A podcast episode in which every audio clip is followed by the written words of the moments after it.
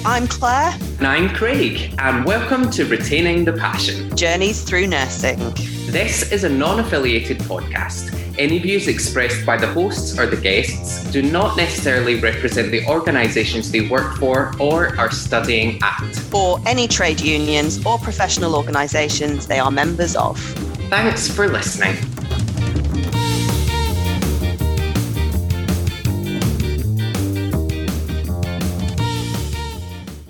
Morning, Claire. How are you? Good morning. I'm okay. I have a little bit of a cold, so I sound a little bit croaky. So apologies if I'm kind of clearing my throat and being generally croaky throughout this episode to you and the listeners. have you got a hot honey and lemon? No, I've got coffee. It's too too early on a Sunday morning for that. I've got coffee. Yeah, no, I'm, I'm joining you on the second coffee of the day. I'm still on coffee one, but definitely coffee. Well, it is very nice to be with you again. It is. Always a joy. So, do you want to tell our listeners what we are going to be talking yeah. about and why we've delayed this episode by a week? Yeah, why we think to say important. that's important. So, today's episode, we've recorded three lovely interviews, but they're all about mental health. And I think listeners who've listened throughout all three series so far of the podcast will know that that's quite important to both of us on a personal and professional level for both of us. And we've tried to do something a little bit different this time and talk about it from the point of view of professionals, nurses specifically, but any uh, healthcare professionals who have mental health issues, whether that's a diagnosed condition or struggles at work or any impact from their mental well-being.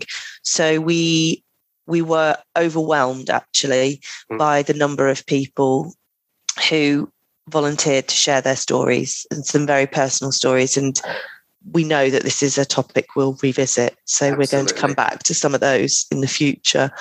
So thank you, first of all, to anybody who offered to share their story because they're very personal and very special to share and to yeah. put yourself out there to give other people that hope and support and we talk about our people, don't we? And we talk about building our people. And so for those people to share and build that community of awareness and togetherness is really special. And, and we were really honored. So that's really important that we note that. But we have interviewed three people, so it's going to be a lengthy episode. Um, and I think it's very personal to both of us. Obviously, I work as a mental health nurse. I've never had a diagnosed mental health condition and I've never been on any mental health medication, although my medication for my epilepsy is also used in mental health. Yeah. Watchgene, it's a mood stabilizer. But I've definitely had periods of very low mental well-being yeah. and I think probably struggled with postnatal depression. We're going to talk about that on a future episode, I think. Yeah.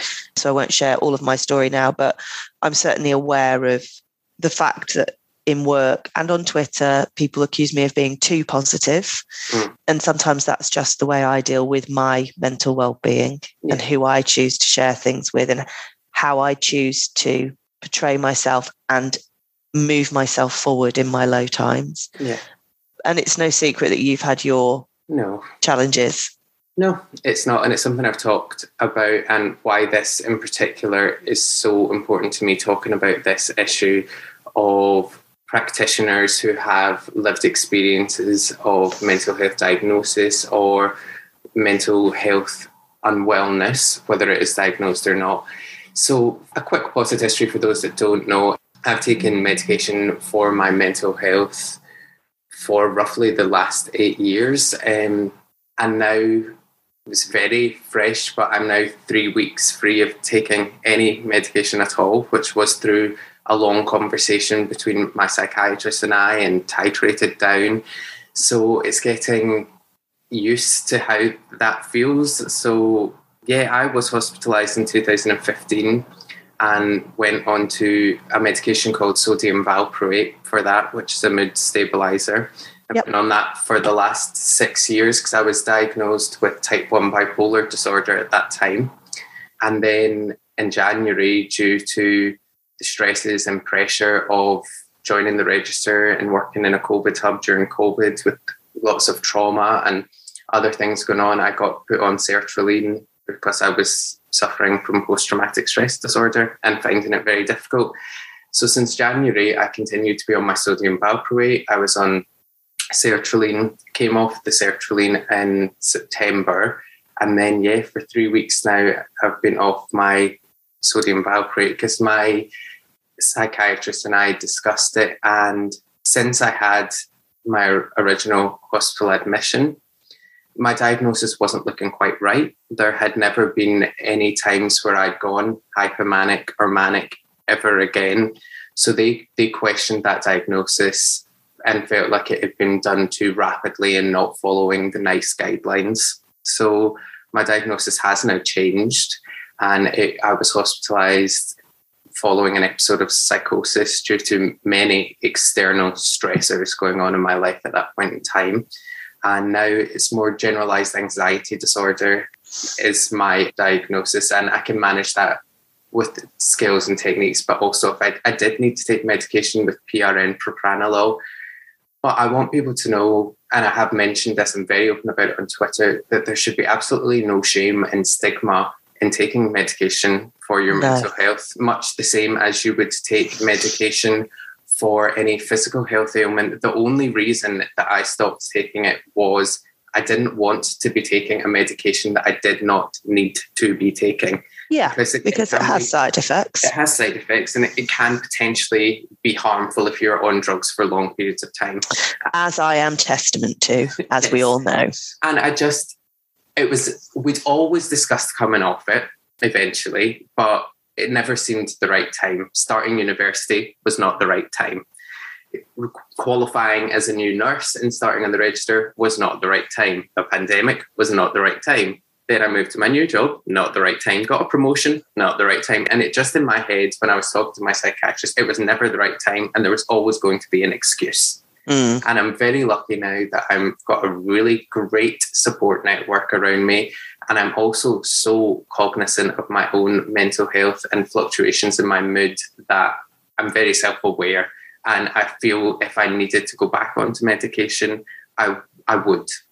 Um, but it was it's very important to me to be able to talk about this because I want people to know there is absolutely no shame in taking medication. And and quite often people do say to me on social media or in real life, colleagues that I work with, why are you so open about your mental health? And it's for one of two reasons.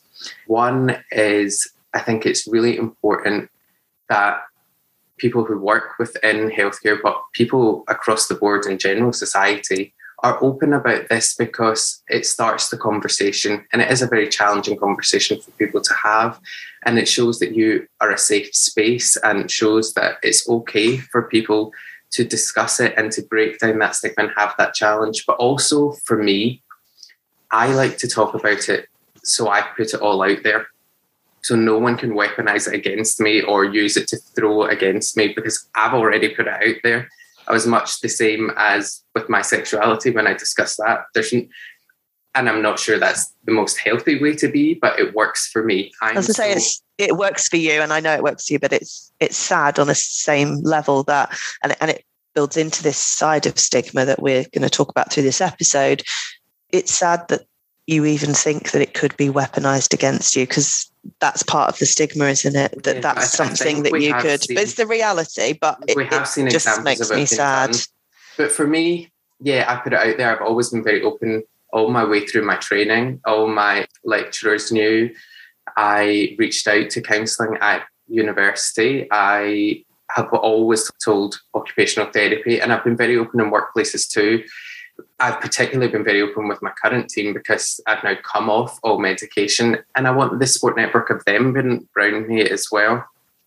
But that was very scary because I don't want any of them to have judgment against me and suddenly if anything goes wrong or if I'm not performing to it's my best, blamed on your oh, mental health. Yeah. yeah. So that was really that was really scary.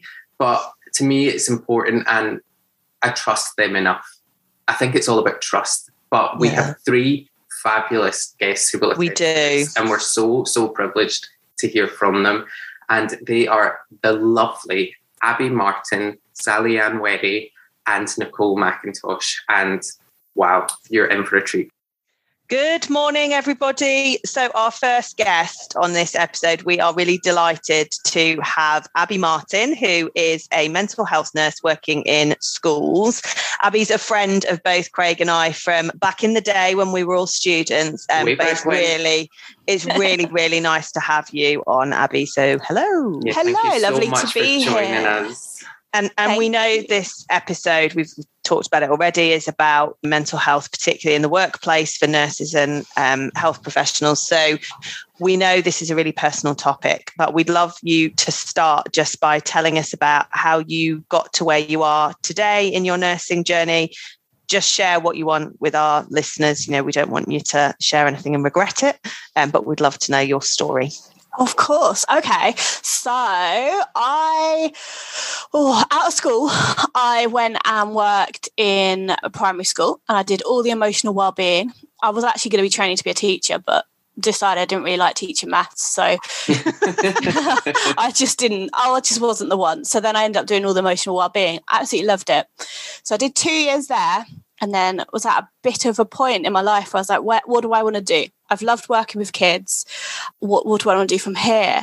And actually, like, a friend sat me down and said, Who inspires you? And the answer was nurses that I had come across in my personal life. I'm sure we'll talk about my personal life a little bit in a minute. So there were nurses that had worked with me, and they were my kind of inspiration, what I wanted to do in my life. So they were both mental health nurses. And I, this friend said, Well, why, why are you thinking about doing teaching then? If the people that you look up to and you inspire to are mental health nurses.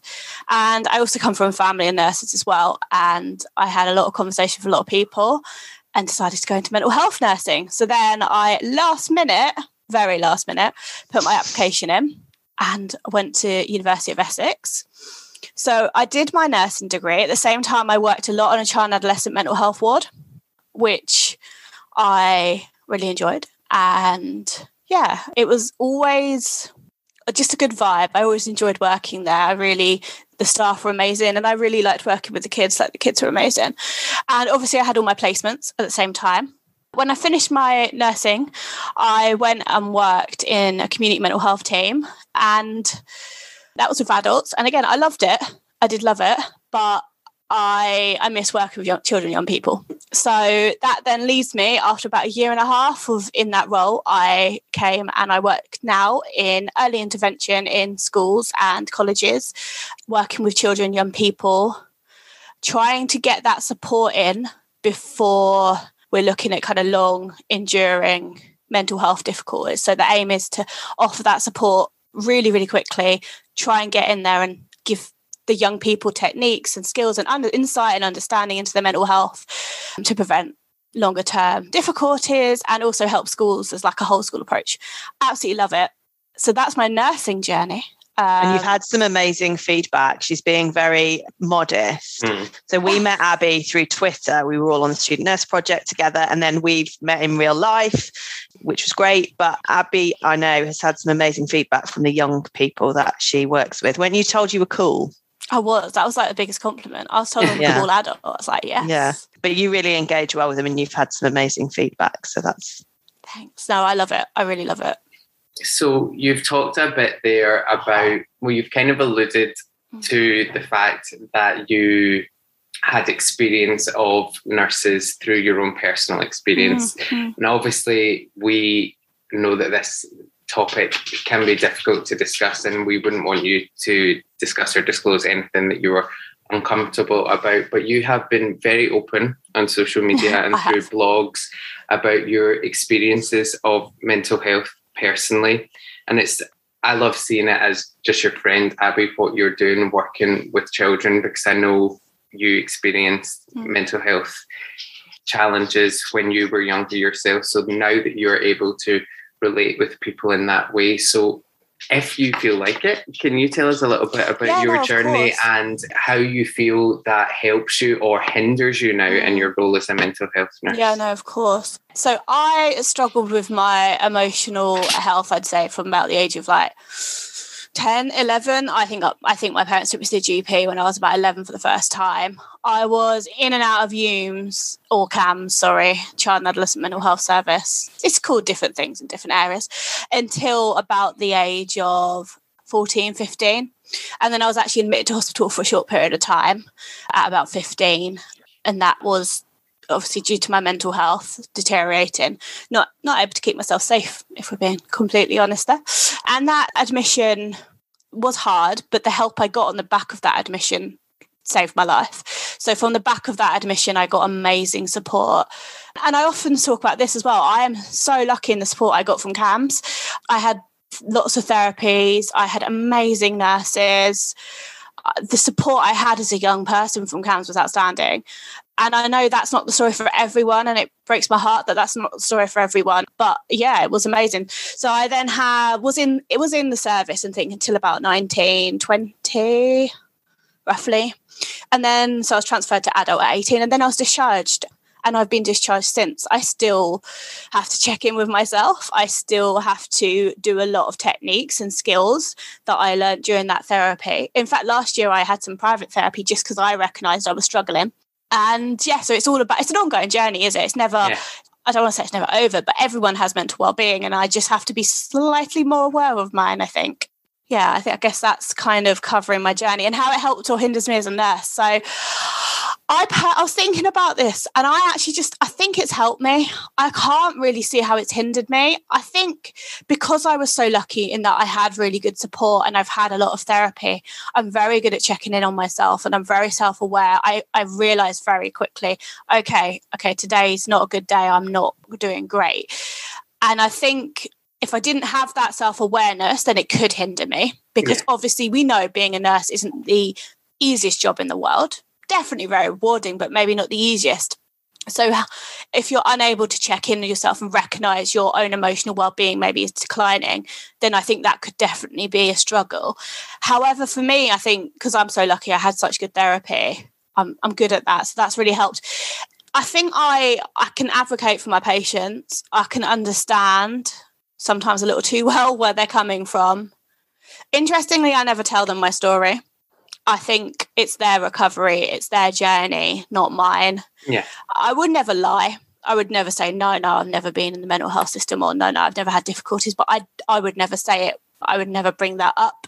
And that's my own professional kind of preference. And no one's ever asked, so I've never told them.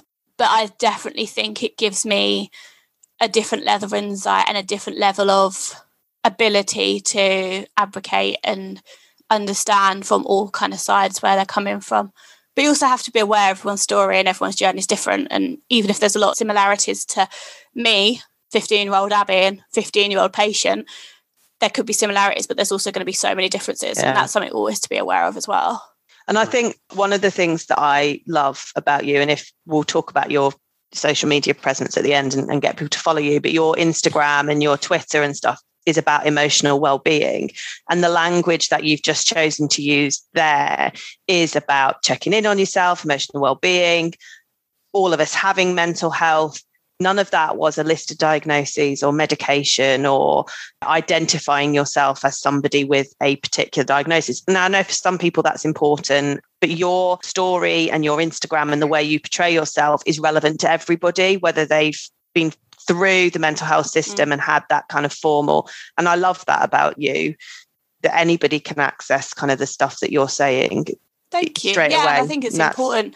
It doesn't matter if you have a diagnosis or you've been under mental health services or not. It doesn't matter. We like we all have health. We all have physical and mental health, and we all need to be aware of that in ourselves and others do you think I, I, guess this is i'm just going to throw this extra question in but do you think that like so we're talking about stigma in particular and yeah. around stigma of health professionals having mental health issues do you think diagnosis and labels makes that worse do you think that adds to the stigma oh what a question i mean obviously um, i have an opinion on that but It's a hard question. You know what? I've seen it both sides.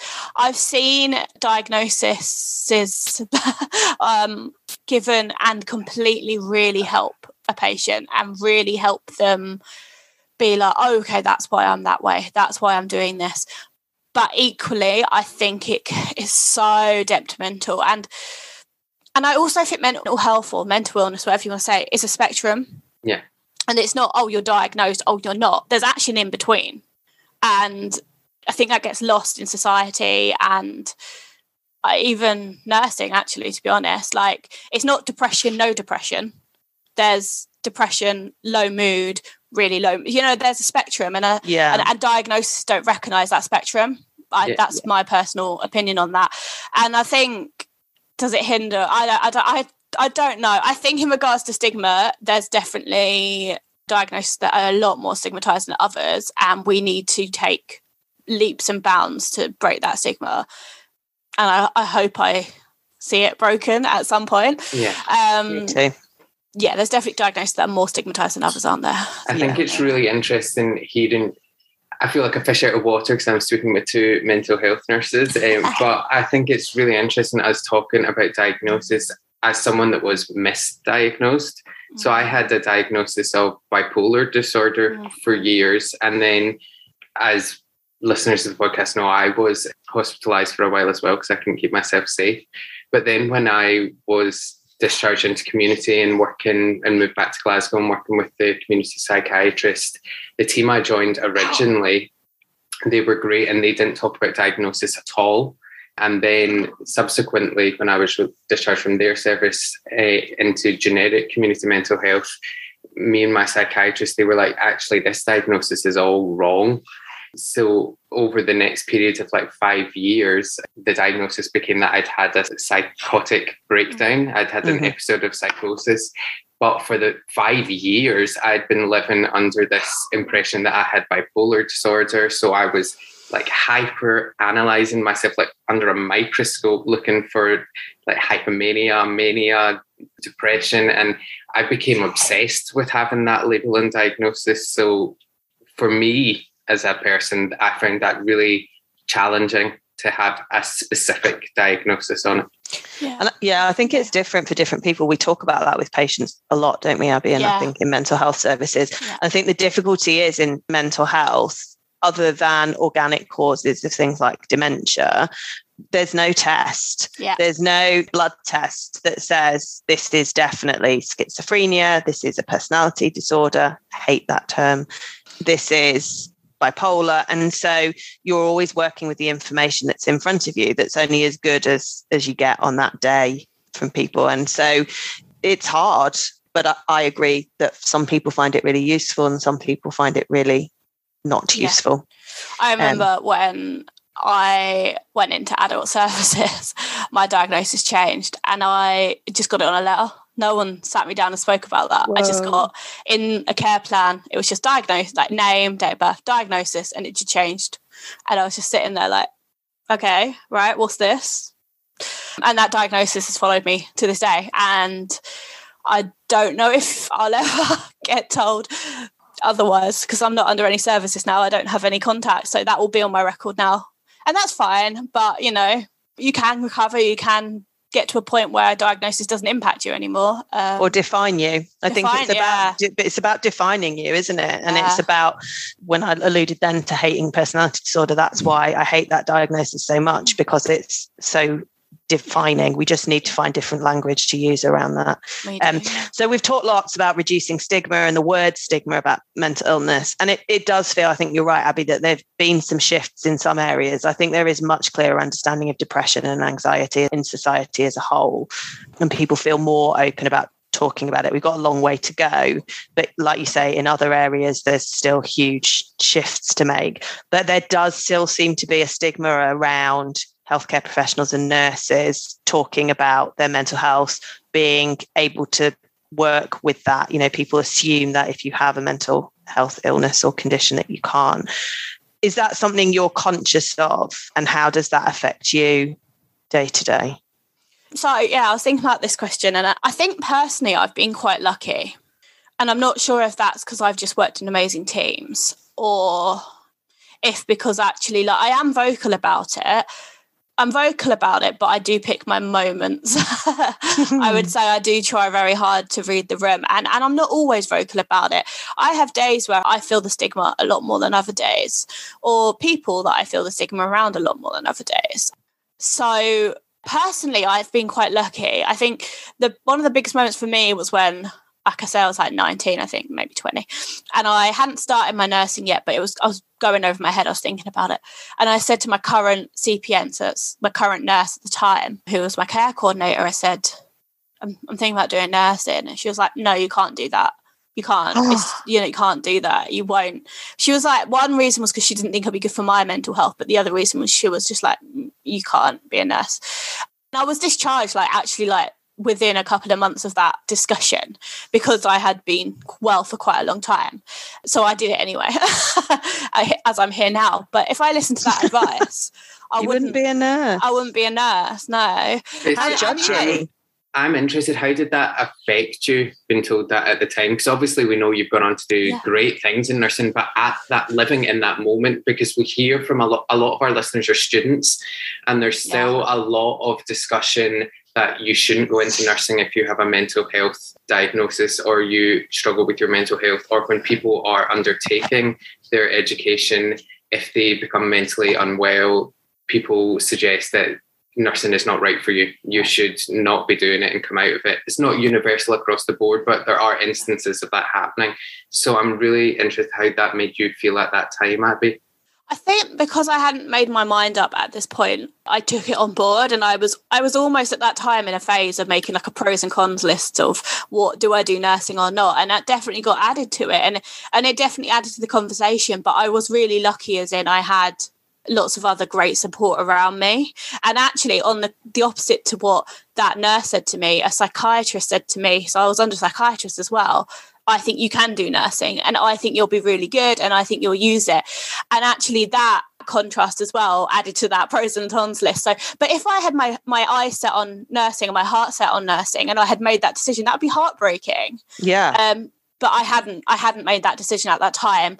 But yeah, it would have been heartbreaking. And actually, I saw a different nurse. I said, I was two nurses I was inspired to. One of those nurses was from CAMHS, the child and adolescent days, and she was an amazing nurse. Like I have so many, like so many memories of her supporting me. And in my final year of nursing, I actually went to an interview for CAMHS. I didn't get the job, but she found me in the waiting room because she was still working for CAMHS and she said to me like when i worked with you you were either going to make it like your your story and your journey was either going to make you or break you and she said i think you were either going to use it to like work with young people and ch- change other people's lives or i could see you going the other way and actually you it being a burden on you. And I'm so glad that it went this way because obviously she left me oh, went to adult me. services, so she didn't ever see that I got discharged or anything. So it was really nice to see that and to hear that from her. So amazing when you've got those people that really are fighting your corner and make such a lasting impression on you. Yeah. yeah. I think maybe mental health nursing is a little bit different in that they do encourage people with lived experience. Yeah. That that that is something they look for.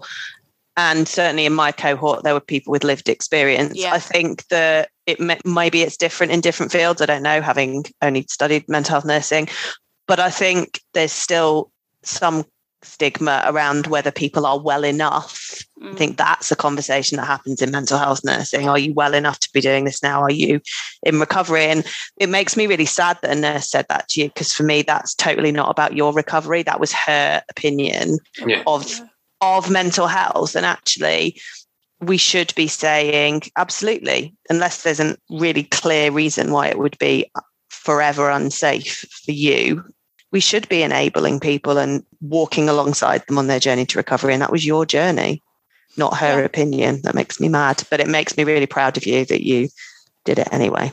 Thank you. And I, I guess I'm, I was, like I said, I was really lucky. I had supportive, like, family, friends, and I also said I was working in a school. So as well, she said that after I'd worked in a school for two years as well. Let's remember that. So I was working, you know, I, I had and working in school is pretty stressful as well. um, different kind of stress, but it is it is there. And, and yeah, I was, I was very lucky. It, it breaks my heart that she said that to someone or they said that to someone who didn't have that support around them. And I had a supportive employer at the time at the school who was like, Yes, you do that, you go for it. Like, if I didn't have that, I might have not gone into nursing. And that that's really sad. And that is that is the stigma, isn't it, right there? I said I didn't have any stigma personally, and then I gave a quite a good example. but as a nurse, like as a as a registered nurse, I've been quite lucky in that I haven't had much stigma. The classic "Why are you wearing long sleeved in summer?" That one, I've you probably seen me tweet about that one. That's such a bugbear for me because what do you want me to answer? Do you want yeah. the truth or do you want me to make an excuse up? What, what's the answer there? Especially if you're in a waiting room of patients as well. Like I'm not about to say that in front of because again I've already said it's their journey, it's their story, it's not yeah. mine. And yeah, that's that's one of my biggest bugbears is when people, why are you wearing long sleeved? It's well hot outside. It's none of your business. Leave me alone. Yeah, yeah, because we're not we're as mental health nurses we're quite often not in a clinical setting so we don't no, need to be bare below the elbows so it's yeah. absolutely none of well, anybody else's to, business yeah i don't know I if also, in schools we do or people's homes only yeah, in exactly. a clinic setting yeah yeah definitely and and i'm also very much like if i'm going to share my story or i'm going to tell you about my difficulties it's on my terms it's not because you've asked me why I'm wearing long sleeves. It, it will be a natural, organic conversation that I will say, yeah, no, I had a, I, I experienced something similar or this happened. Like it'll be on my terms. And I'm quite, I guess I'm quite strong about that. I, I don't. You've got ever. to keep yourself safe. Like that yeah. is about your personal safety and your choice. You have autonomy of your own life. Like it's not up to them to ask yeah and and also you're really conscious of other people and if you start talking about things we don't know what everybody's journey is so i don't know if i start talking about something you know this is totally different. It's not mental health. But if i start i've had four kids all very different births. I'm really conscious of not talking about that in front of women who've not had children. Yeah. Unless somebody asks me to go into detail about my birth stories, I'm not going to because I don't know what somebody else is going through, been through, going to go through. And it's the same with any health condition or mental health condition because our story is our story and it's ours to own. Yeah, definitely, definitely. And you don't want to like like you said with your story, you don't want to make anyone feel because you don't know if other other people are going through it, and you don't want to bring yeah. up emotions that they maybe can't manage or they're not in a place to exactly. manage right now. Especially in a workplace, even an office doesn't have to be mental health nursing. You it could be any kind of workplace. You don't want to. Yeah. I don't know if I want to say the word trigger, but you don't want to bring up emotions that someone maybe isn't in a place to manage yeah. in a workplace. Um, yeah, or a bar, or a restaurant, or yeah, anywhere, anywhere, where it's just not invited. Yeah, yeah. So I, I, pick my moments, I think, is what I'm saying. And that might be why I haven't experienced too much stigma. Because although I do share, and although I think uh, in my old team, I think everyone really knew that I had been in the system, but blah, blah. I had picked those moments to share quite carefully, I think. Yeah. I think I'm a, a, bit like you in that job. Like I'm very open about my mental health journey. Always have been with colleagues, mm. just because for me that works for me and i'm quite an open book. But interestingly because we were talking about the different fields of nursing i chose not to go into mental sorry to anyone i know i'm just laughing because Dobby in the background? he's been joined by Dobby who today's doing a very good Chewbacca impression. Yeah so uh, apologies listeners. Um, i want him just, to have a christmas hat for our live christmas episode he will do but i was just saying because of my um, lived experience of mental health, and it, it, was quite fresh at the time when I started my nursing. I purposefully chose not to do mental nursing. Bless you, Dobby. He's now sneezing. That's Dobby's opinion on it. but Abby, so what we like to discuss at the end, if you are able to give Abby Martin's pearls of wisdom, what would one piece of advice be to anyone? It can be big or small, it can be related to mental health and emotional well being, or completely different, what would your sage advice be? I feel like I could like write a list, uh, but I think it is. Uh, it's not very creative, but checking in with yourself, finding time, no matter what path of nursing you're on or stage of your nursing career you're at. It's just checking in with yourself and whether what that looks like to you. So for me, I drive home I sit in my car for about 10 seconds before I go in and I check in with myself. Because although you might be like, oh, I've had a good day or I've had a bad day, no, actually really check in with yourself. Like, how did Bob, the patient, impact me today? How did that experience with Fred emotionally impact me? Am I actually holding any frustration like in my body? Am I okay? I'm feeling a bit tense. Why? Why? And I normally I just try and check in with myself before I go in the house. And if I'm working from home, then I walk around the block after work and I do the same process. And it's just putting that time aside to actually not just think, am I okay, but actually think like how has the day impacted me? And then doing whatever you need to do to put that aside. Um so journaling helps me in reflecting by writing. I'm definitely an external processor, so that really helps me. But um, it's making that time to check in with yourself. I think after every single shift, and sometimes you might be like, "Oh, actually, I'm feeling great," and that's fine. But actually, I think we can miss how an event or how an appointment or how anything has impacted us. And that's not the patient's fault at all. That's just our own stuff in our own life. But our personal professional life do clash sometimes. And it's about checking in whether you have mental health difficulties yourself or not. It's I think that's probably my biggest tip. And even checking with yourself through the day if you need. Yeah. I was so excited to hear what your tip was because I had some guesses. I thought that might be the one, but I was like, I think, oh, yeah. it could be about stationery or plants I mean, or voice notes because they're all how I think of Abby Martin. I mean, I, I do need to buy a new notebook for work and I'm very excited about that. I'm actually waiting until I finish my notebook. I'm like looking at pages. I'm like, oh, I've got 10 pages left. I can go buy myself a new notebook we share a love of stationery, don't we? And plants. Abby's really good at growing plants, and she sends epic voice notes. Oh, I'm good at killing plants. I definitely need some tips there. Oh no. Anyway, Abby, thank you so much for sharing thank so much with us me. and our listeners. But before you go, where can people find you? People can find me. I I need to look at my Twitter. I mean, I don't mean Sorry. give your name and address and telephone no, number and like where everybody can actually come and knock on your door. Okay, but I've you're on Twitter, right? Yeah. Yes, I've got my Twitter handle. It is MH Nurse Abby. So MH in capitals, Nurse Abby. And is that the same on Instagram? Because you do quite a lot on Instagram as well. I do. You? My Instagram's less nursing and more plants, I will say. But my Instagram is Abigail. Just as un- important. yeah. Abigail underscore Martin 97. Thank, thank you, so you Abby. Much, Abby. And thank you for being so open with us. We love you lots. Thank you so much. Thanks for having me. Well, Claire and I are absolutely delighted to be joined by Sally Ann Werry. And Sally Ann is a registered adult nurse and she's senior lecturer for nursing at the University of Gloucestershire. So thank you so much for joining us, Sally Ann. Hi, Thank Sally Ann. Me. This is nice, lovely. Nice to virtually meet you. Yeah, it is too. indeed. So we always start each um, interview by just asking you to tell us a little bit about your journey into nursing, how you got into the profession, and then your journey to where you are now, because you've got a truly inspiring story. Obviously, we would love this to be a personal account, but we want this to be as safe a space as possible. So please don't share anything that you would feel uncomfortable with. No, that's fine. I'm quite an open book, because my students will tell you. So I when I'm one of the 2001 intake of nursing students, which doesn't feel that long ago, and then I look at the thing, and it's like 20 years ago. Oh God, trained, that's scary. I know. I was like 20. That's not okay. I'm just um, keeping quiet now because I went to university for the first time way before that, so I'll just keep my mouth shut. so I, I did it as a single mum with a four-year-old. Go you. I know. It was one of the less sane moments of my life, deciding to do that. I was quite newly single and going through a lot. And in the middle of my nursing degree, I was suddenly homeless with a child. oh my. And I had a bit of what we, we in my family refer to as a moment.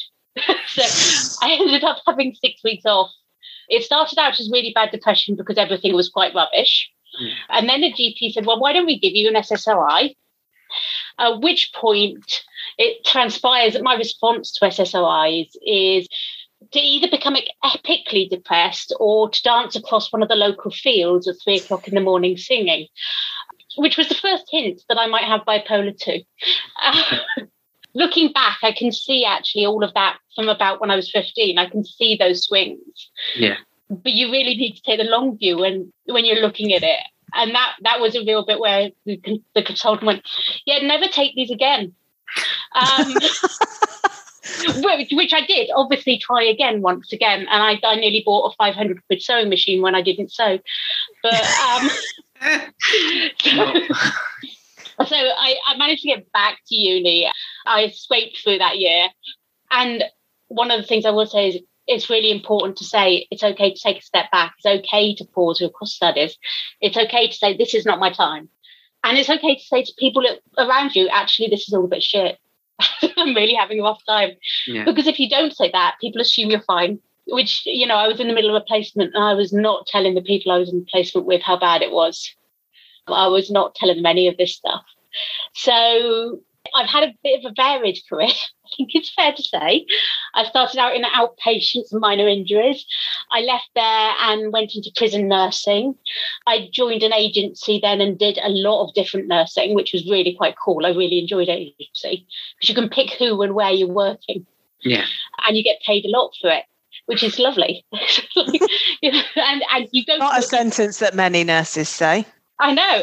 I was like, I go to work, I, I just do the job and I go home and none of the politics touches me. It all washes off as I leave the door. And then I got a job as, as a project nurse, um, working with older people, working with care homes specifically, because care home nurses are really isolated and yeah. really underappreciated. It's a really complex area of practice. It's one of my rants, that, as you can probably tell. So I did that for a few years. And then I got really fascinated by Parkinson's and became a Parkinson's specialist nurse. And then, and this was before I started treatment, I, in a hypomanic phase, applied for a job in Australia on the internet, got it and moved to Australia. And that was actually really brilliant. A lot of my hypomanic things have turned out unreasonably well, um, frankly. I've been quite lucky with the with the consequences. so lived there for seven years. Uh, came back, did a bit more of Parkinson's nurses around here, and then applied for a job at the. Well, no, I did a year of university work out there. Came back and did university work here, which I love because you see the younger nurses, the new nurses, and they're full of enthusiasm and love for the profession. Mm. And when you get get a bit jaded, you kind of forget how you felt then, yeah. and they make me remind remember why why it is that I actually want to be. That's there. why we do this, so that we hopefully do always remember why. And to try and why stop us becoming jaded. yeah. I think jaded we started jaded, Greg. Some people are born like that. Yeah. So for me, I got diagnosed with bipolar 2 when I was out there. And my GP said, Look, you're terribly low. Let's try a small dose of SSRI. And she, she gave me five, 10 milligrams of an SSRI. And a week into that, my friend Katrina said, Give me your car keys and your credit card. We're going home. You don't know how to sew. And so you don't need a sewing machine or that fabric or that you're not making your own clothes, which ironically I do do now. And took me home and said, Here, Brian, who is my husband, don't let her have her keys or credit cards or access to the internet, frankly. so, and then um, then I, I, met a lovely psychiatrist uh, who spent several hours with me, and a therapist, and some lovely medications, which have made my life significantly less painful, but also less oh, interesting great. in some ways. No more sewing machines. What a well, you are sewing, but what yeah. a great story and just shows a how varied nursing is, but b how you can overcome all kinds of different things and still get where you want to get and be successful, which is amazing. And obviously, you work now as a nursing lecturer and have been very open to us and and I think publicly and to your students certainly about your own mental health issues. But how do you think that's impacted you during your career and in your current role specifically as a lecturer? Well, it has impacted me quite overtly in my career. And there's a couple of instances where I was actually shocked about how brazen the person talking to me was being. One of my managers was going to take a few weeks off. And the tradition was that one of the senior nurses would step in and do it. And I'd done it half a dozen times. I was the only senior nurse around. And I was like, okay, well, I'll be doing it. She said, no, no, I'm getting one of the social workers to do it. And I said, why? And she said, because of your stress levels, Sally. And I'm like, well, is it my stress levels because I've got 900 patients? Or is it my stress levels because I have bipolar and you think I won't be able to cope with it? And she said, Well, I have to consider everything to look after my team. And I said, You haven't answered my question. Mm. I've done it with this level of patience. So is it my bipolar? And she said, Yes, I have to take everything into consideration, Sally. And I said, Do you, do you understand about the Disability Discrimination Act? It means you actually can't take that into consideration. And she said, I have to consider everything. So I left the office, emailed our director and HR, and said, This is the conversation I've just had. Wow. Um, and also, she didn't ask you what you wanted to do. No, there was no, there's no, I, I very quickly left that job because I was like, You're not a manager I want to spend any time with. Oh, I don't um, you. So I believe that she received some re education from our director because he phoned me within three minutes of me sending that email. And I'm sure that's not what she meant. And I said, Well, this is the conversation verbatim, but how else would you like to translate it?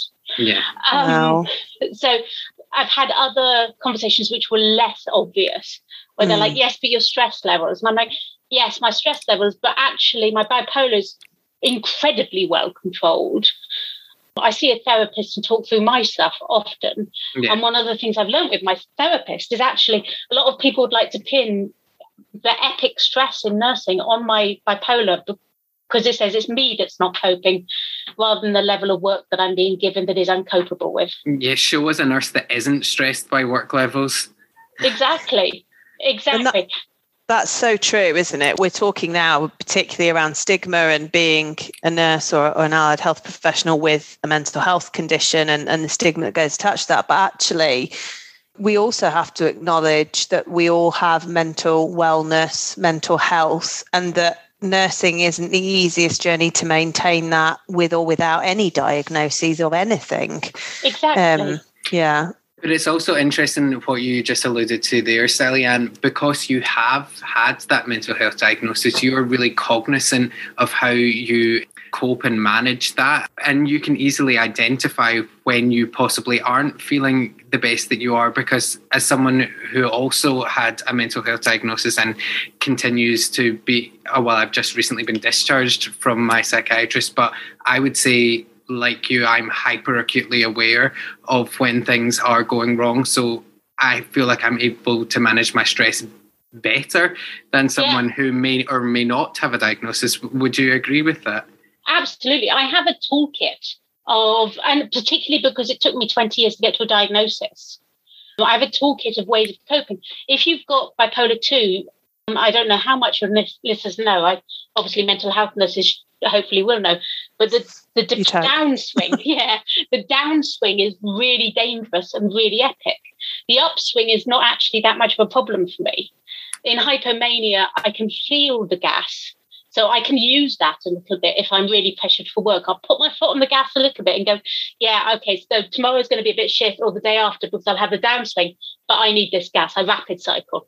Yeah. A really rapid cycle. It's interesting, isn't it? Because I have a son who we've interviewed on this podcast who has a diagnosis of autism.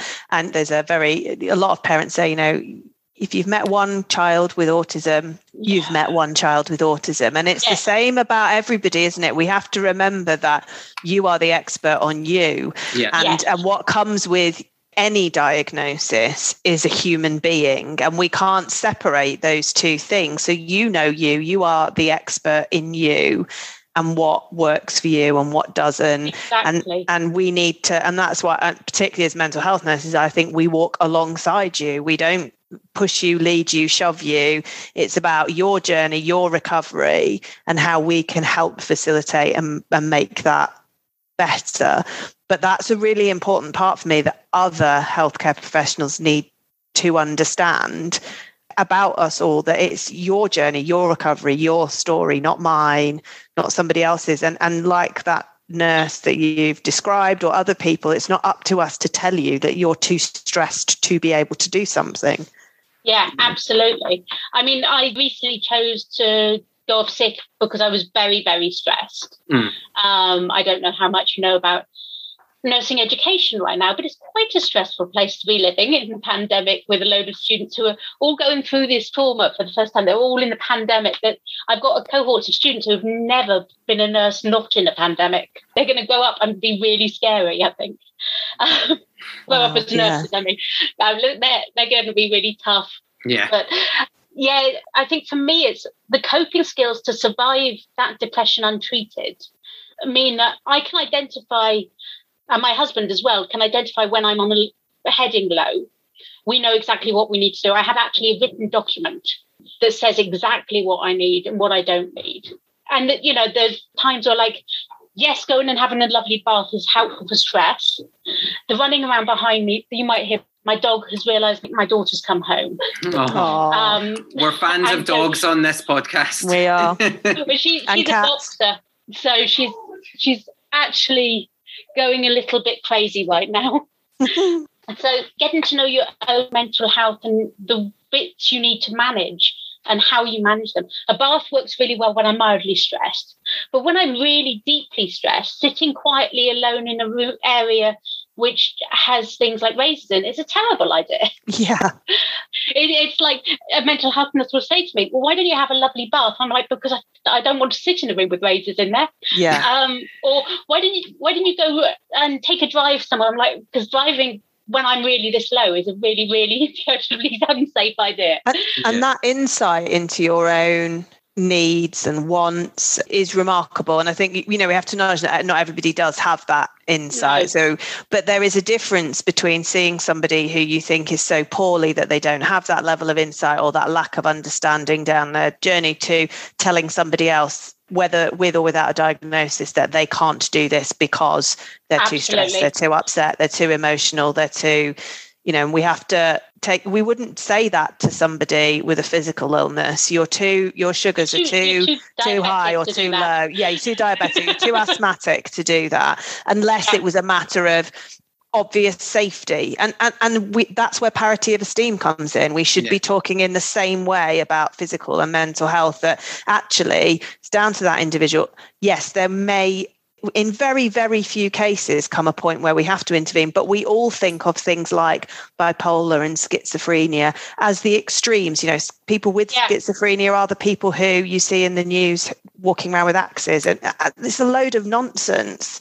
And that's where the stigma comes from for me. Yeah. And I think what's so shocking, Sally Ann, about the example you've given, but we've seen it so many times, is particularly nurses who should be caring and compassionate and understanding not just with patients and service users, but with one another, is where they would weaponize a diagnosis against you. That to me yeah. is just horrendous.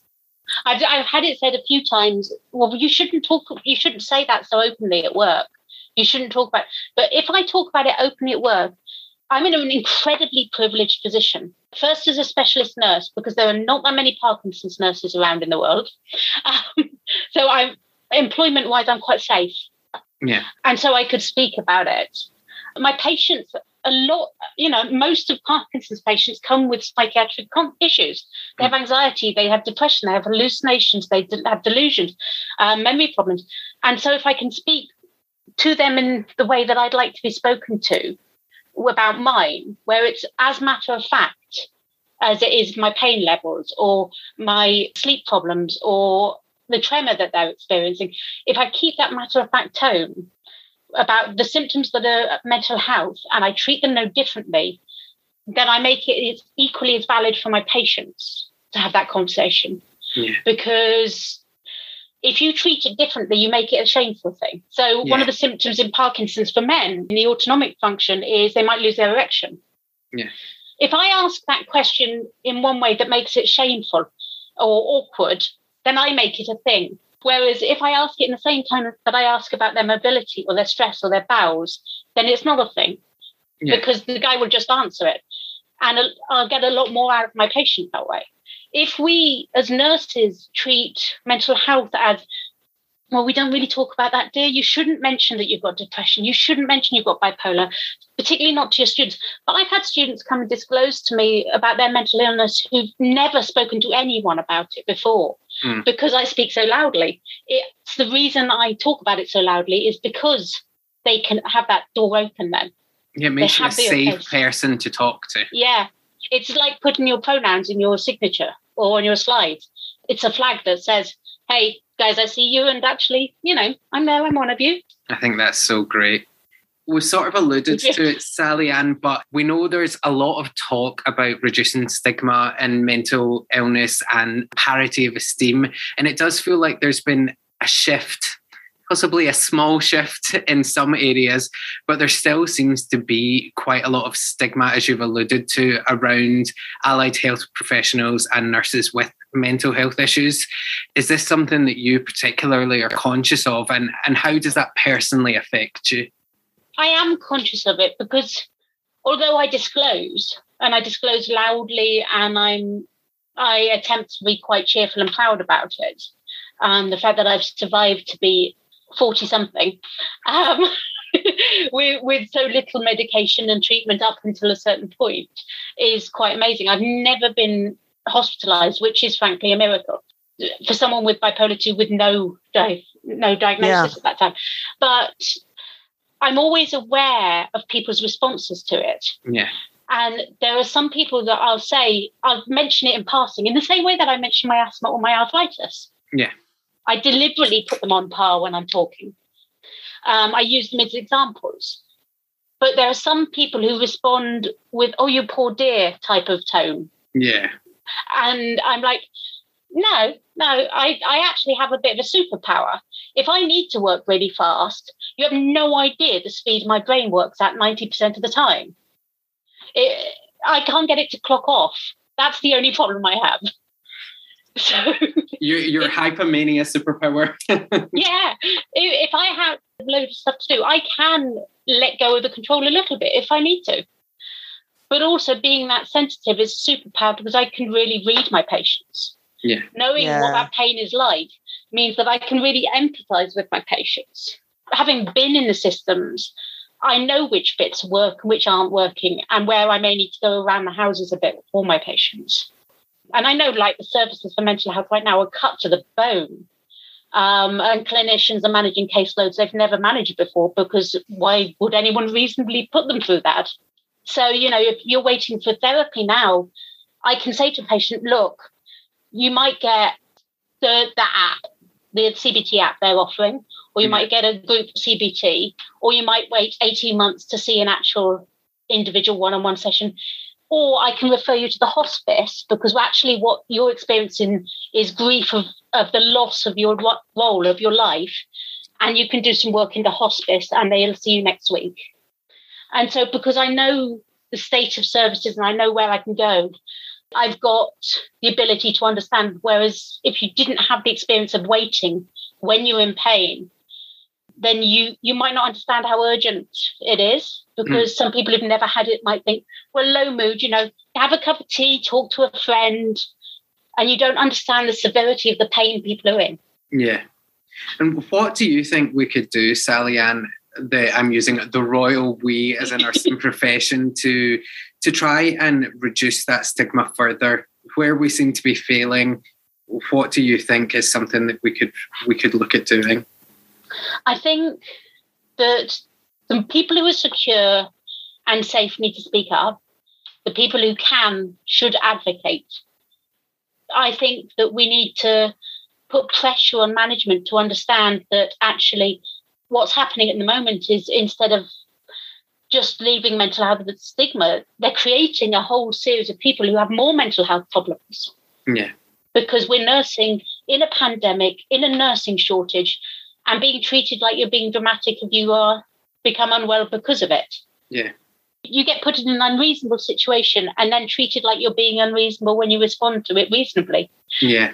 So true. I would really like, like clinical environments, but anywhere I suppose you to as a nursing lecturer or nurse researchers, there to be the same sort of freedom to have a mental health sick day Mm. as you would do if you were ill with a physical ailment.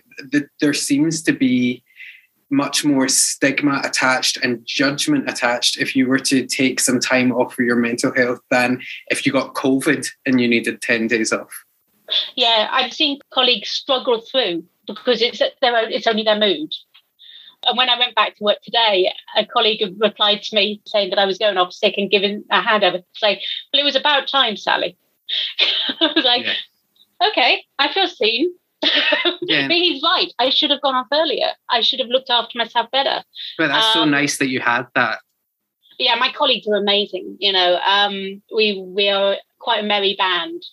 They're really good, a really good But I- You're, it's true though, isn't it? You know, we wouldn't say to somebody who was off with their physical health for five, ten days or anything, well, you shouldn't have had that time off because that's not life limiting or, you know, that's not. Yeah. Whereas actually it's those I don't like the word low level, but those days that you need to stop you falling off the edge, to stop you, yeah. you going down that slope of whatever is troubling you, whether that's anxiety or depression or stress or a combination of, or a diagnosed condition or a not diagnosed condition. It's those few days that people just either don't take or feel they have to lie to yeah. take it. They have oh, to no, phone I've up and say, oh, I've got tonsillitis. yeah, or I've, I've got this, that, and the other. And actually, yeah. wouldn't it be you know, I mentioned parity of esteem earlier. We should be able to say, actually, I just can't keep going. I just need a few days because I just can't keep going. Um, Are you guys on TikTok? I am, yes. I'm a lurker on TikTok. I, I'm I'm very poor at it, and my children would like me to remain that way and totally disassociated from TikTok because I think they fear that if I get into it, they may be shamed beyond belief. well, I'm on TikTok, and I don't know if you guys have seen this, but the, the pug in our household, we've started to refer in those days where you have to stay in bed as a no bones day. So there is this pug on TikTok who predicts the day by either having it's 13 year old pug, it's gorgeous. The owner lifts it up to see if it's awake, and if it falls over, it has no bones, and it's oh. you have to look after yourself. I'll send you the link on Twitter. Oh, that sounds. Um, and if he if he manages to stand up, it's a bones day, and you should go out there and get it. And so we've started referring to it as a, a no bones day if we need a day like that. So in our house, we've got a weighted blanket on the sofa so if you need a real no bones day and you just sort of snuggle down and go okay well today i'm just if i have to do anything i'm doing the very bare minimum yeah. and i've had a couple of days recently where the most i achieved was watching an entire series of golden girls which has aged surprisingly well that is a fantastic achievement. That that's not like even. That's just. Like, sounds like bliss. Proud yeah, yeah. It was great. And for those of you that don't know who Golden Girls is, you you're just Google it. Young. You need to watch them. Yeah. They're on Disney Plus at the moment. The whole yeah. lot of it.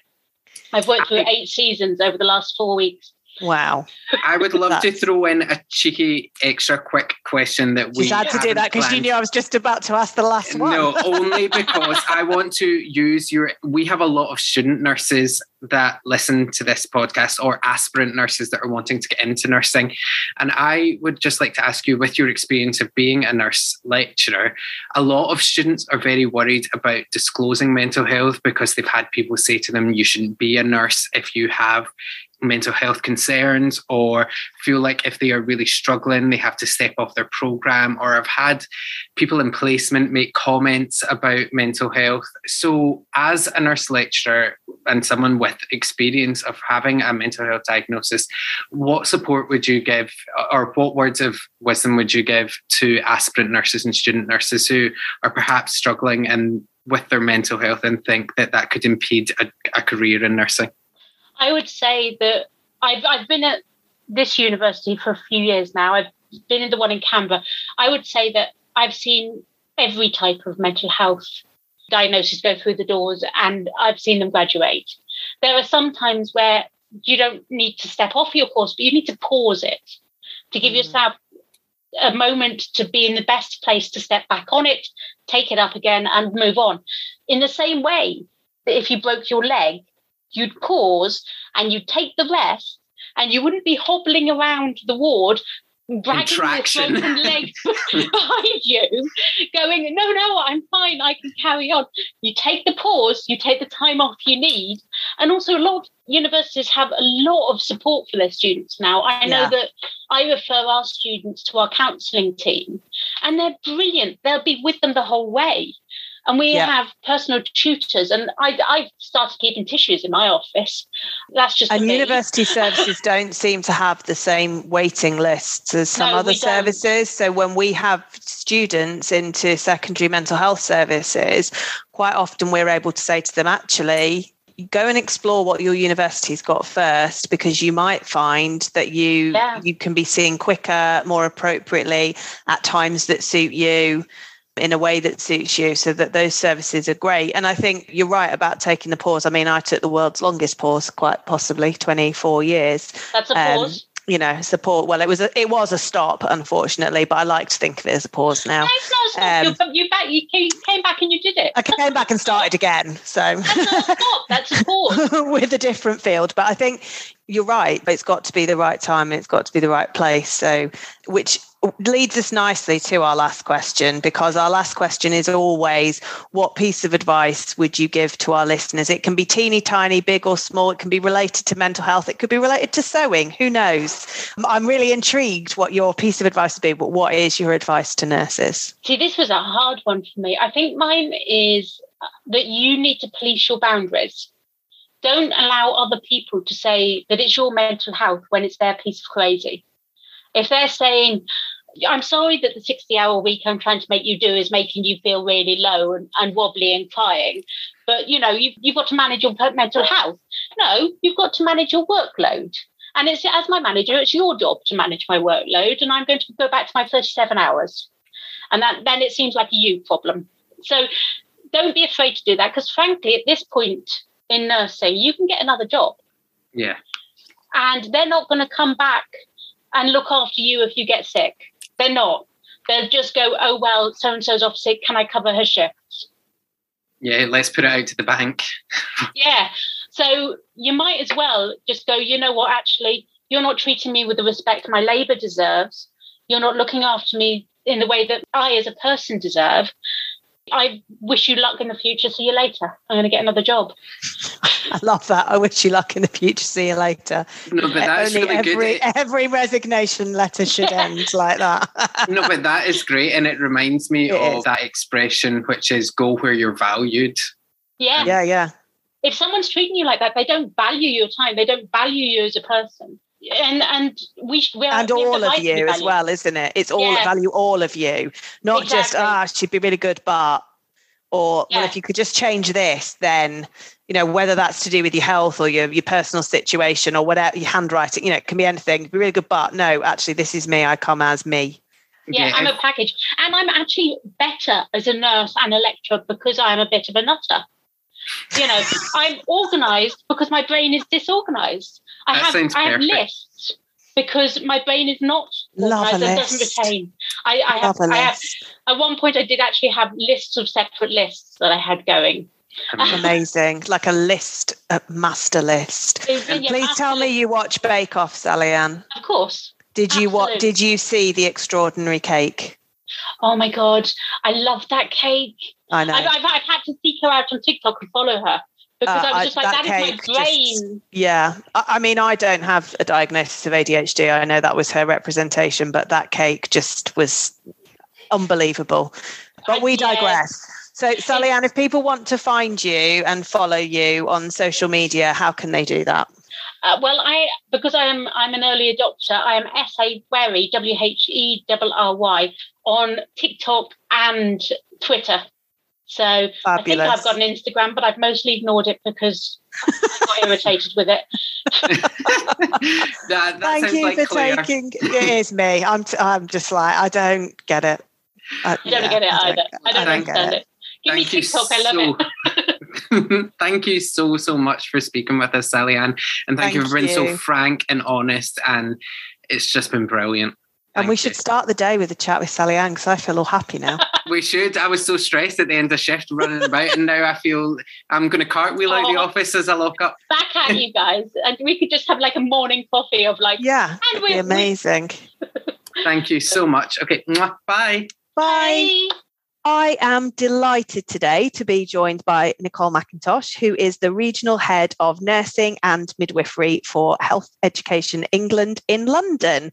Hi, Nichole. So nice to have you today. Hi, Claire. It's really good to be here. Thanks for having me. That's okay. And sadly, Craig can't be with us today. He's not been able to make it. So he'll listen and catch up. But I know he was gutted to not be able to talk to you today.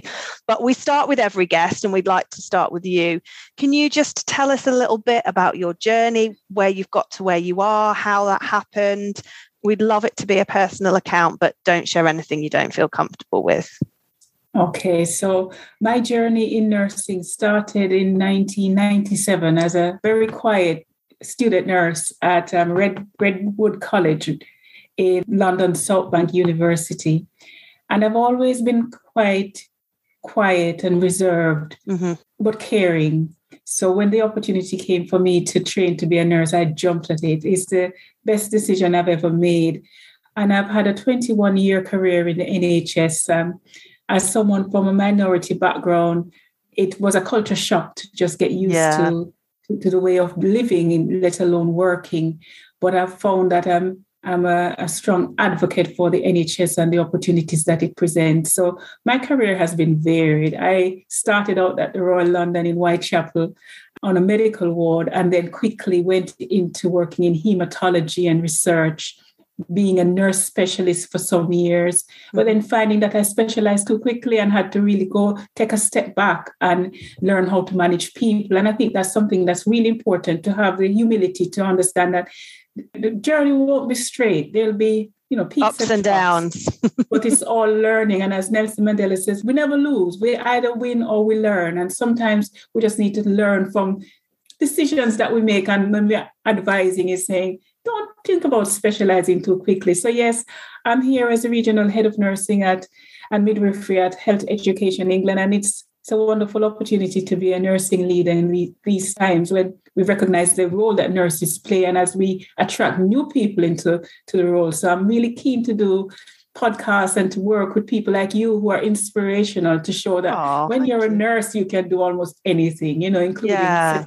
podcasts like this it's such a varied role, isn't it? And I love that quote by Nelson Mandela. It's not one I'm familiar with, but I really yes. like that. That's a really it changes your it changes your perspective yeah. on when things don't go quite right. You either yeah. win or you learn. You never lose. I love lose. it. I love it. I'm going to mm. use that mm. with my kids. That's yes. I really like that. That's really really good.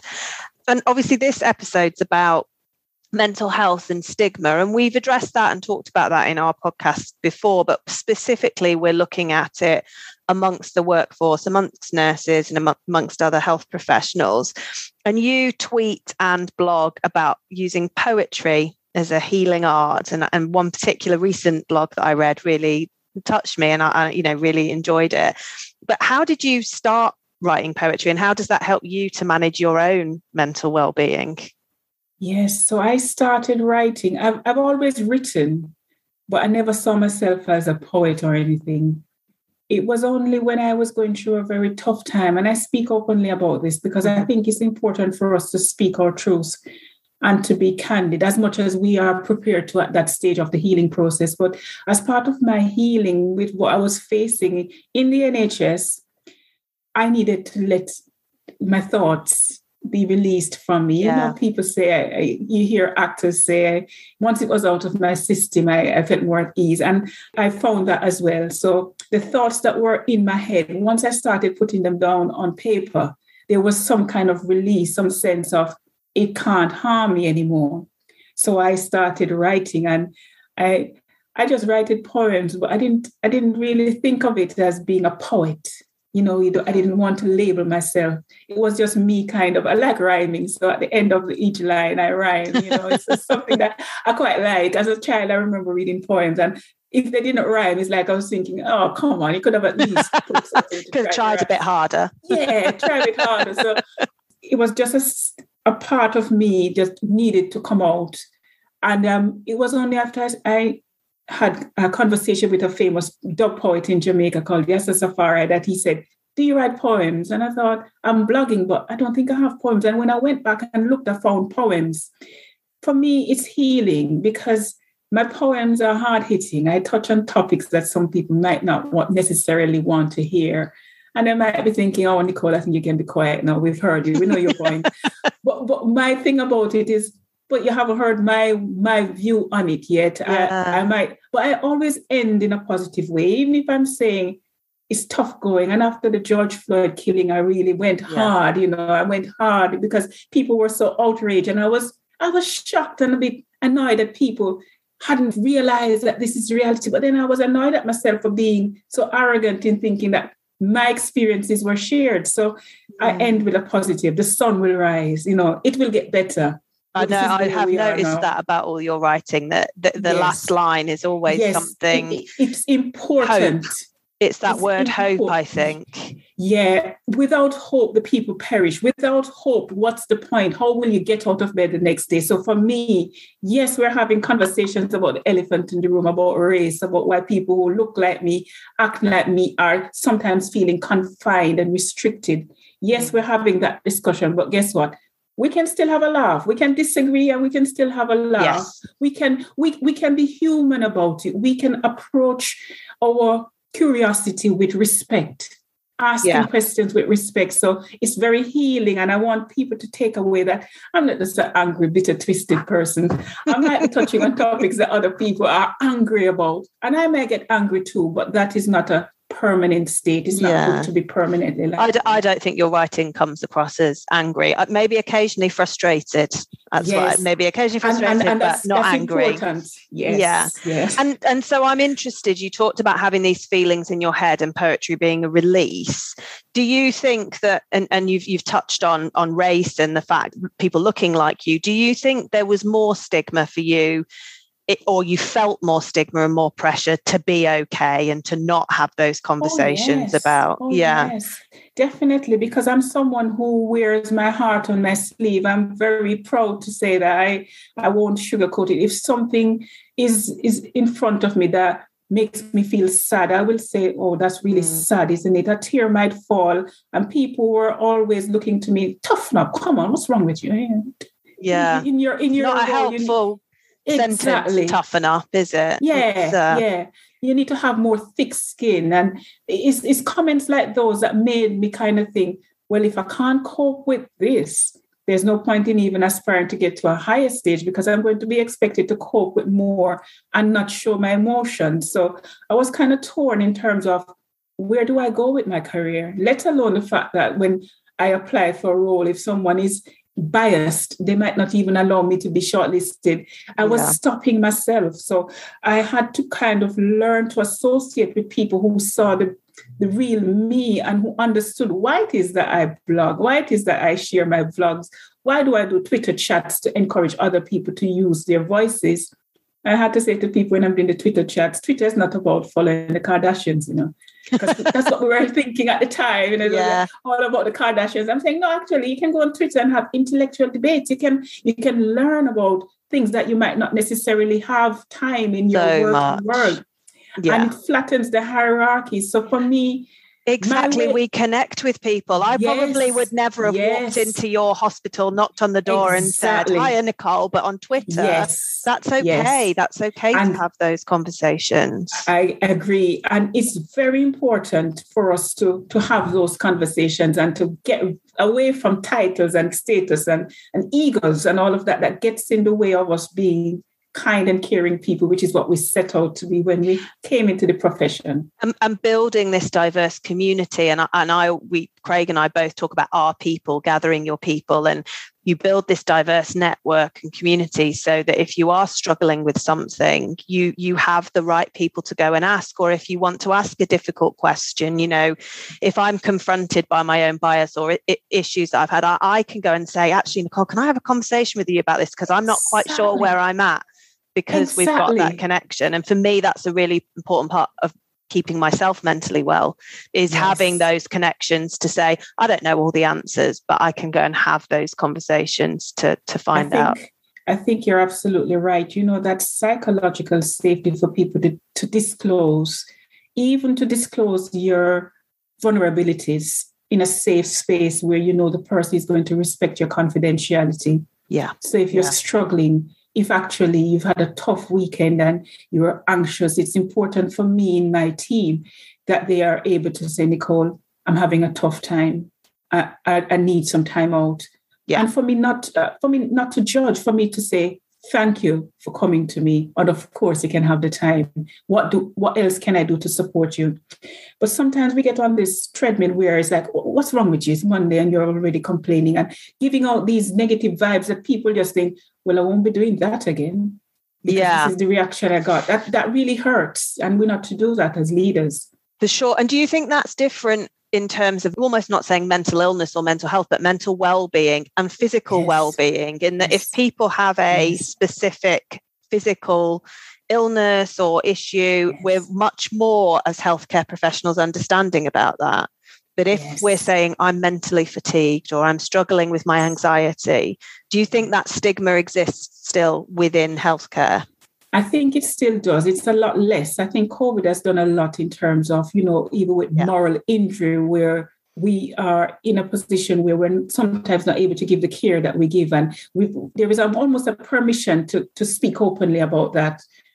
But there is still a sense that if it's to the extreme end, so if you're suffering from post traumatic stress disorder and it's really big and fancy, yeah, exciting, you can yeah. speak about that. But if you're just struggling a little bit, where you found yesterday a little bit intense and and and it's at the earlier stages, it's like you kind of for me, it doesn't feel as if we're at a stage where we're encouraging any kind of shift in focus to be expressed. It's like, is that all you had to fulfill? Well, I had to do this, and is that yeah, like, like a it's competition a competition?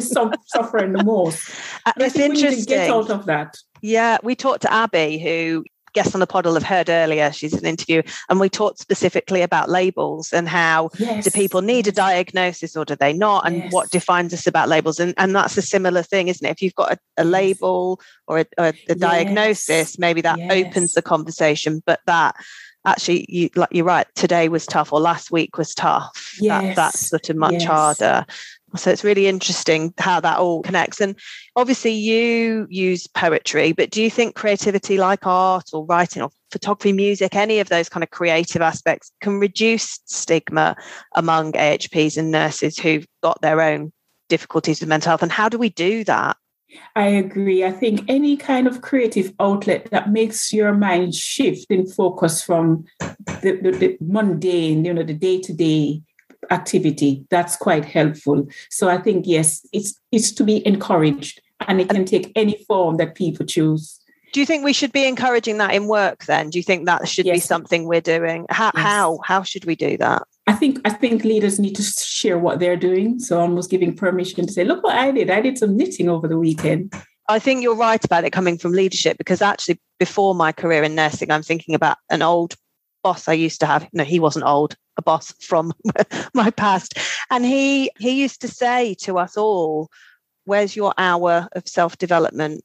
Where you've put in for for reading or for going for a walk or for yes. that needs to be in for work time. And that was such a lesson to me wow. that yes. that one hour he said you have to have it. You have to put it in. I want to see it and i want to see you doing it every week because that gave us permission to know that caring for ourselves in work was important. And i don't so, see wow. that in the nhs no and i think we need to get to that point as we work virtually, uh, I have um, almost insisted that my team build in that headspace. They can call it headspace, that hour. You know, when you just yeah. back to back meetings and it's three o'clock and you've just realized you you haven't eaten and you're yeah. wondering why you have a headache, but it's because you're dehydrated. So yeah. it's building that in. So what, what I've had to do is make sure I lead by example. So my assistant Elvis, he goes in and he blocks time and they my staff have access to my diary and they see that I'm blocking the time. Yeah. So they too are now saying, actually, we need to block time. We need to just, we need to live the values. You're right, because we'd never book hour long meetings at 10, 11, 12, and 1 if we exactly. were going to them, would we? Exactly. But back to back in COVID, we've yes. done that. So yes. call after call and or video yes. calls. So and I think that's probably community teams and those working from home, but the same on the wards that yes. try, you know, we're, we're terrible, aren't we, at taking our breaks as nurses and making just to get mm-hmm. outside and get some fresh air and see the sky and those kind yes. of things. And also on the wards, you know, this thing about not having drinks at the workstation. We, there was a a, a campaign to get rid of that. Is that judging? You know, that yeah. judging. How dare you want to have a drink um, while you're working? And others have been innovative in having drink stations, you know, really lovely yeah. ways of sh- giving permission to say, we need you to be hydrated. We've set a section for you rather than the matron or whoever is going in and telling people off and then screaming at them for not having a break. So it's we need to, as leaders, we need to really show our staff that we care not just say to tick a box. It's, yeah. it's, actually how do you how do you show people that you care? It's when the staff are busy when they're short staff when you go in and and help them and say what does what, what needs doing? You know and that for me is that visible compassionate leadership that we need you're right and that reduction in stigma around anything challenging around people's mental health yes. has that has to come from leadership doesn't it it has to definitely so. definitely and as we as we attract people with lived experiences of mental health issues who can empathize with patients when patients are talking yeah and you know it's not about sharing all your experiences but it's to say i too understand when you say this because i've, I've been through this and telling students that it's okay we welcome you. And you know whatever whatever issues you have as a family as a team we'll work together to make sure that you flourish. But just be open with us. Trust us with, with this information. We are privileged this information and it will never be used against you. It will be used to ensure that you shine. And i think when we're genuinely saying this and living this will attract the, the kind of people that we need with the values that we need for the profession. Oh, that's such a lovely thought. So you've almost done my last question for me, but I'm going to ask you anyway. We ask all of our guests for a unique piece of advice for nurses, and it can be anything. It can be about the topic of mental health stigma, or it can be about anything at all, big or small, practical, existential, whatever you like. So, what's your one tip? I would say bring your authentic self to work. Yeah you spend a lot of time at work. We want to see the real you, the quirky you, you know, the eccentric you. We want to know more about you. You're not just a number, you're a human who's valued. So we want to know when you're baking, bring some baking in. We want to know when you definitely want to know about baking. exactly, exactly, on a regular basis. So we, we, we want to know the real you. Don't yeah. be afraid to show your culture as long as it's respectful and tolerant and you're not trying to impose on others we really want to see the whole diversity and the tapestry and what makes us unique because together we're stronger when we're able to kind of share and we learn from each other and we're more we're more sensitive and culturally aware so bring your authentic self to the table I love that. Thank you. And if people want to find your poetry or follow you, where can they do that? I, I, share a lot. I have a commitment to Twitter, not an addiction. So I like to, do, to make that, that, commitment, not an addiction. I like that. and my website is Nichole. So it's N I C H O L E McIntosh M C I N T O S H. So all one word. Um, dot com, and people can see all the work that I'm doing. It's about inspiring others to be even better. So when you look at it and you think, gosh, she's done all of this. Now I'm a very normal um, unassuming person. And if it makes you feel that you want to achieve more, I, I'll be the cheerleader for you. So I think it's important for us as leader, leaders to pass the baton on, to set an example, but not limit people. So I want to hear about nurse entrepreneurs. So visit the website and leave a comment, you know. Oh, brilliant. And they can find you on Twitter as well, can't they? And yes. you're, are you yes. at Nichole McIntosh? At McIntosh Nichole. That's right. Okay, that's yes. great. So thank you. And thank you for your time today, Nichole. Thank you very much, Claire. It's been lovely. Wow, what an absolute privilege and honour to Abby, to Sally Ann, and to Nichole for speaking to us. So, so much to process and think about. And we're so touched by how open and honest yeah. three were with us. It's yeah. such a privilege. So, so much so. And oh, can we just mention Nichole's beautiful voice? Because oh, that for me is. I was so sad you know, not to be there when I was editing it. I was like, oh, don't stop talking. I know. So she's somebody I could definitely listen to. And she does some very short blogs around some of the poetry she does. So you can hear more of her by going to that. But I think everything they said their stories were really different. Yeah. But actually, some of the things that came out of it were really similar. And that was really interesting for me to hear about in terms of how they view other people, how other people have viewed them, and what they do to manage their mental health within work. And that, I think, is irrespective of any diagnosis. And that's really important to acknowledge that we're not talking here about specific mental health conditions. Yes, you may have a diagnosed mental health condition. Yes, you may have had challenges, but people who have been on a, an acute mental health ward, who may have been held under the Mental Health Act and detained, or people who have no diagnosis and aren't on medication and are struggling, actually some of the things you do are exactly the same. And if we start to recognize that, that should reduce some of the stigma. You know, it is about talking, and we've said that in lots of different episodes. You know, our very, very first episode of the podcast, when we think about talking to Calvin and Tara about being allies, yeah. one of the things we talked about was if you don't know, ask a question. If you don't know something about the protected characteristic or something that somebody's doing, ask the questions. Don't go and make assumptions and talk about people behind their back. And so, all of those things that we've discussed around gender and equality and sexuality and you know race. race, all of those things are the same as this. It's about saying, I've never walked in your shoes. Please tell me what I can do. Please yeah. tell me how I can support you. Please, if you feel that you can share, tell me how this is affecting you and what I can do to be better and be an ally. And I think this is no different. I agree. And there's also such intersectionality because people's mental health and emotional well-being will be affected because of protected characteristics such as race and gender, yeah. gender identity, sexuality. It's impossible. We are a rich tapestry as humans, we have so many things that make us who we are.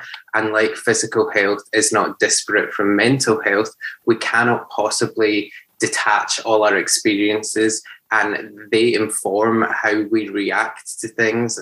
And it's, it's so important that people are, are cognizant of that, particularly when we're talking about mental health. And something that really struck me when I was listening to Nichole, because sadly I couldn't be there, was when she discussed that it is a privilege for health practitioners to discuss their mental health and their emotional well-being and as leaders and managers and colleagues that we really need to create that safe space to help people flourish we shouldn't be using people's diagnosis or their mental health in general whether they have a diagnosis or not against them to weaponize them to lessen them or other them we should yeah. be using it to obviously be aware and cognizant of this for these people, but how can we help them to flourish and and be the best that they can be? And absolutely, so touching. I, I think so, and I think that could just go through every part of the workplace. And I think one of the things that actually none of the interviews touched on, but it's something to remember, is just think about how you talk about anybody, whether that's a patient or a colleague, because you might be discussing somebody's mental health because it's part of the care that you're providing, but you don't know who who's listening and you don't know their lived experience and i think yeah. that's really important to understand that they may have a a mental health condition themselves, their friends, families, partners, extended family might have those things. So if you don't know or understand something, ask questions and don't make assumptions because that's what keeps stigma going yeah. if we assume those kind of things. But I think some of the advice that they all gave about checking in yeah. on yourself was just so important. And I'm not very good at it traditionally. I have to I make myself do that. Board, everyone can do that. I think you, you yeah. don't need a mental health diagnosis. That's what was so great about Abby's is every single nurse. It's a stressful job, or anyone that is not in nursing or life is stressful at the moment. I mean, hello, look at what we've just been through. It's yeah. so important that everyone checks in, and that is, in essence, a really simple thing that we can all do. And I'm bad at it. I'll tell you now, I'm terrible at it. I don't do very well in my own space a lot of the time. I mm. I'm like being surrounded by people. I'm much better at it. I've taught myself to be better at it. But one of the things I do is check in on myself through talking to my friends. And I find that really important for me.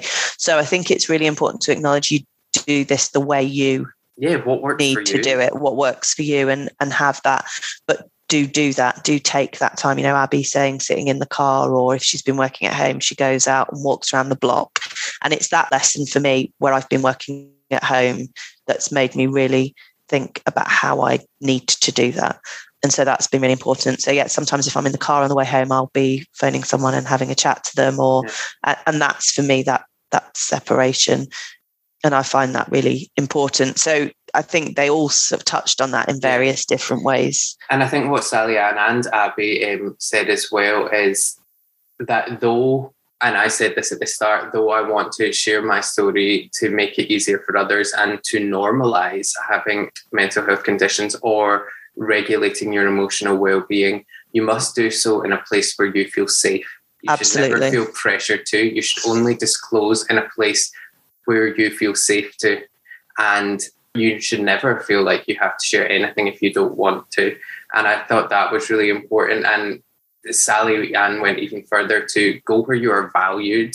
If someone yeah. is not valuing you or is judging you because of your mental health, that's not a place you want to be. Like. There are plenty of nursing vacancies. Get out, bye bye. Like there is no reason that you should stay there. And then that encompassed back to what Nichole said that we should never have those sort of toxic cultures and environments in the first place because we should have it enshrined that we are supportive people as nurses and in healthcare and we should be supporting people to be the best that they can be yeah. so that, that in a, in a utopia we wouldn't even have that situation happening in the first place because we know as well don't we that stress on an individual can affect their presentation, their character, the way they interact with people, their communication style, and they may come across as snappy, judgmental, uncaring. Actually, let's take a second to reflect and say, well, are you okay? Yeah. You know, are you okay? And if we all try and just take those few minutes out to check in on ourselves, to then move forwards with other people, maybe we can start to break that culture down. Absolutely. And I thought as well, what was really interesting was particularly Abby and Nichole talked about creativity. And that was part of the reason we asked Nichole to come on was about the creativity. And I'm not particularly a creative person, as in I'm not very good at drawing or dancing, or I love art, the arts, but I'm not particularly skilled in them. My husband's a designer, and you know some of my kids have taken after him, and so I'm I'm in awe of them. But I think that creative release is really important in terms of where you try and find it and how you find it. And it's something that I'm going to take forwards from this these conversations is how do I do that a little bit better? Because I love writing and I found that was a revelation to me as a student nurse. I loved yeah. writing and I liked writing blogs and I, I wrote a few as a student, but I've kind of stopped doing that really. But I also um, think our podcast is a creative outlet. Yeah, yeah, yeah, it is. And for me, it's a really important part of my balance, definitely. Yeah. Um, I think for me, for creativity, what I, and hearing Nichole speak to it, and it's something I've been thinking about for ages.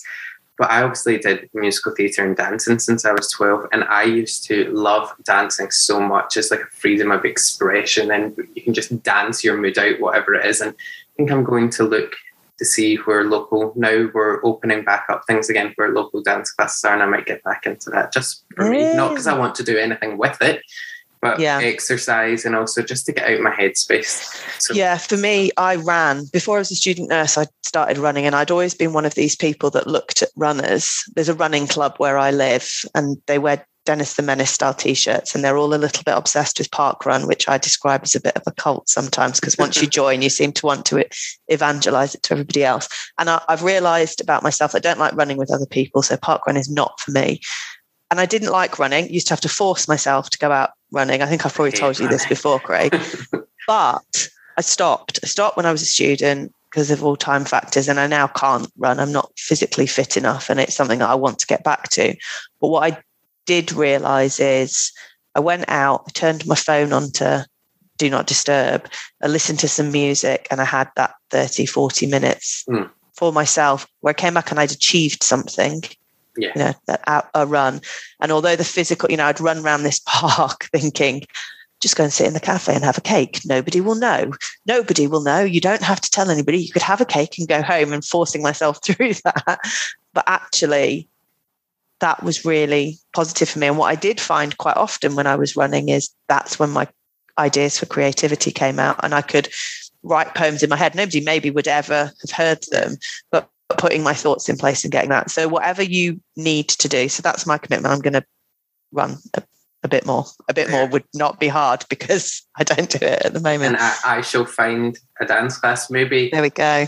That can be my New Year's resolution because I know what I'm like. I won't give it to myself. I'll have a 12 week class book by the end of the week, so I'm not going to do that. I will look for it for a New Year's resolution. I'd but love yeah, to dance. I think creativity is so important. And also, some level, like we say, physical and mental health are, are so intertwined that I know there will be times if you you feel so low and you're so acutely unwell that you, the thought of even entertaining any physical exercise is not going to be something you want to do. But I find for me, if I'm getting really stressed or my anxieties through the roof, that just taking Dobby, leaving my phone at home, going for a walk, it just like there is, I know they say it, but there's definitely something in physical activity, that release of endorphins, it helps your mental health. And actually, we've both just talked about having our not having our phones with us. And I used to be somebody who would, you know, if I if you'd sent me a message and I hadn't replied within minutes, I would feel stressed that you'd think I was ignoring you, and you think you've probably noticed this. I, I don't reply instantly anymore because I do turn my phone off. I don't do not look at my messages I've because I was putting still not great. I was putting too much pressure on myself. So pick all those little tips. There's loads of little tips that you can share and, and be with you. We're aware that for some of you this episode might be challenging. You might not have got to the end, in which case you're not going to hear this bit. But we wanted to end pointing out some places that you might be able to go and get help. So talk to friends, family, and colleagues. That's always a really good place if you can. Most trusts, if you work in the NHS, will have an employee support line or a helpline. Um, particularly in COVID, a lot of COVID hubs are now supporting friends and families as well as staff members. So seek out that number, put it in your phone, find it just in case you need it or a colleague needs it. Shout is a great tech service. They operate 24 7. You can find their number online and your local code. And they are trained volunteers so that at three o'clock in the morning, when your thoughts are all getting too much for you, you can text them and have a chat. There's also the Samaritans who are there 24 7 and papyrus for people who are younger and struggling with thoughts of suicide. So if, breathing space as well isn't there? There is. And there's loads of online um, therapy sites. Quite a lot of trusts are now giving access to those online sites for free. So have a look at your local mental health trust to see what is on offer in your area. I know where I live, we've also now got a 24 7 helpline in general for the general public with a seven day a week drop in centre for anybody just to go and have a cup of tea or a brew, as we like to call it up here. So do look after yourselves. Yeah. You know, reach out on Twitter if you need some extra support and give us a shout and we'll try and either help you or signpost you to the place that's right for you. Yeah. Do take care of yourselves and we just want to mention our well greg wants to mention the thing that's yeah. causing me the most stress. So if you are on our twitter page you'll see it's our pin top tweet. We have a date and time for the live episode. So our live holiday special is going to be on sunday the 12th of december at 6 p.m british standard time. So greenwich mean time our clocks have gone back.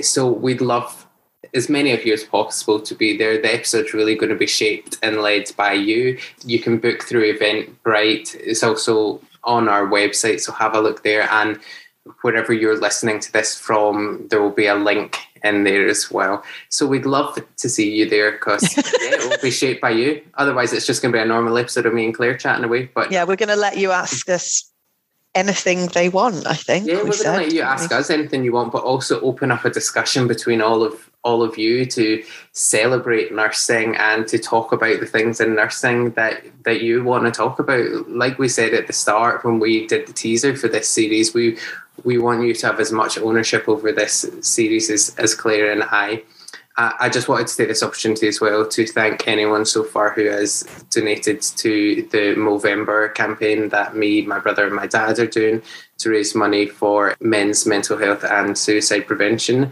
This is a podcast, so obviously you can't see, what Claire is staring at my lovely mustachioed self. Um, so thank you, thank you very much. And the link is still on my Twitter if, if you did want to, because every little counts. But from Claire and I, we hope that you are okay. We want you to know that it is okay not to be okay and that mental health matters. And you have our ear and we've got your back. Yeah. And whatever you do this week, find some joy and some hope. And we'll see you next time. We love you lots. Bye. Thanks for listening. To make sure you stay up to date with our latest episodes, please subscribe to Retaining the Passion. You can find us on Apple Podcasts, Spotify, Google Podcasts, and many more. So find us on your usual podcast provider. Oh, and please feel free to leave us a rating and review. Because this is your podcast, and we'd love to hear what you think and what you'd like us to talk about and who you'd like us to talk to. You can follow us on all the social media channels. We're at PodRTP on Twitter and Instagram. Or if you're on Facebook, you can find us at facebook.com forward slash RTP. You can also visit our website at podrtp.com for all our episodes and other information. You can follow Craig on Twitter at CraigDavison85 and me, Claire, at Manners of Marple. See you next time. Bye. Bye. All music on this podcast is courtesy of Kevin MacLeod.